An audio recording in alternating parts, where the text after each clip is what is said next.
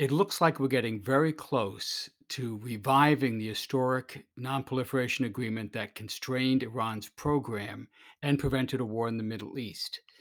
Um, my name is Joe Cirincione. I'm a distinguished fellow at the Quincy Institute, and I want to talk about these issues today in six minutes with Assal Rad, a senior research fellow at NIAC, the National Iranian American Council.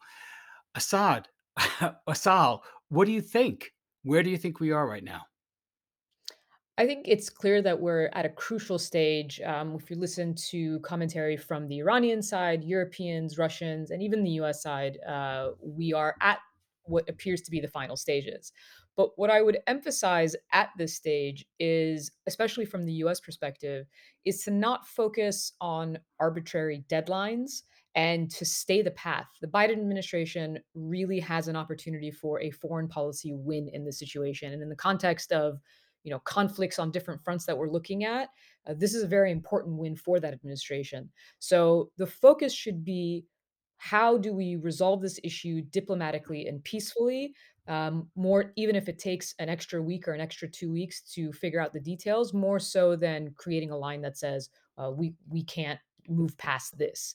Uh, there's always a, a path to be able for iran to be able to come back to its limitations in the deal and to create to recreate the oversight that was in the deal, the international community's oversight, and that should be the point that we emphasize, Mm. despite the amount of sort of detractors and uh, voices who want to sabotage the deal, who've always wanted to sabotage the deal. Right. This deal was Barack Obama's biggest foreign policy victory, and it could be Joe Biden's victory if he gets it back.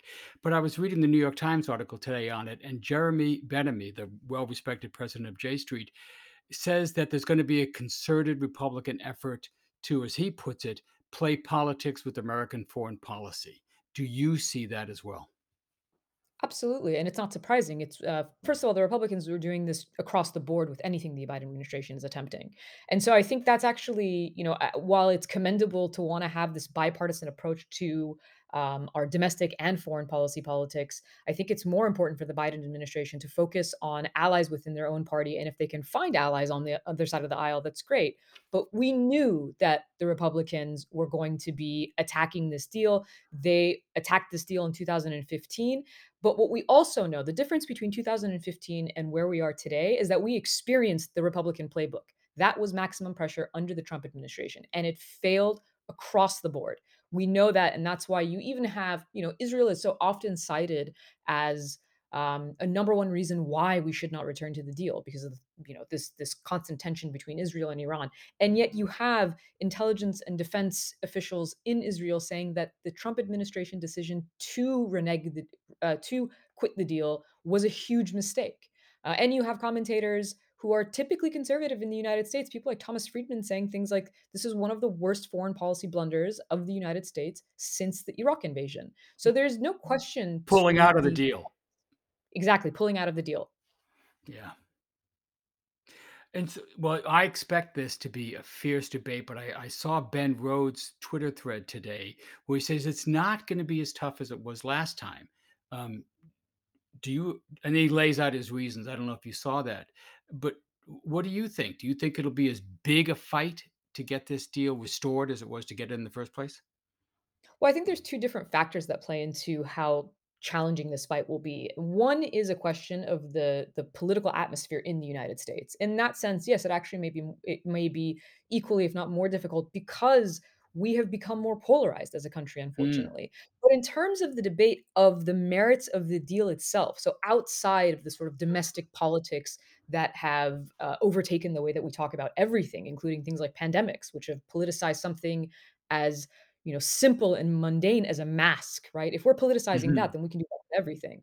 But in terms of the merits of the deal itself, it should be a much easier battle.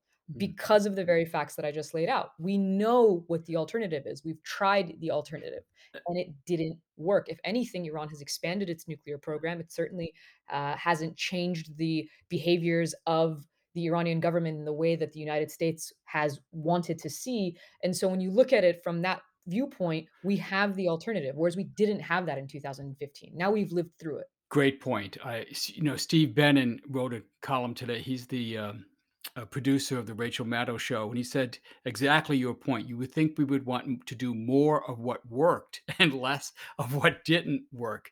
But there's also a domestic part here and how this impacts Iranian Americans. Um, as somebody who's on the front lines, who's been a big advocate for this deal, how do you think this fight is going to uh, im- impact you? What kind of criticisms are you going to come in for?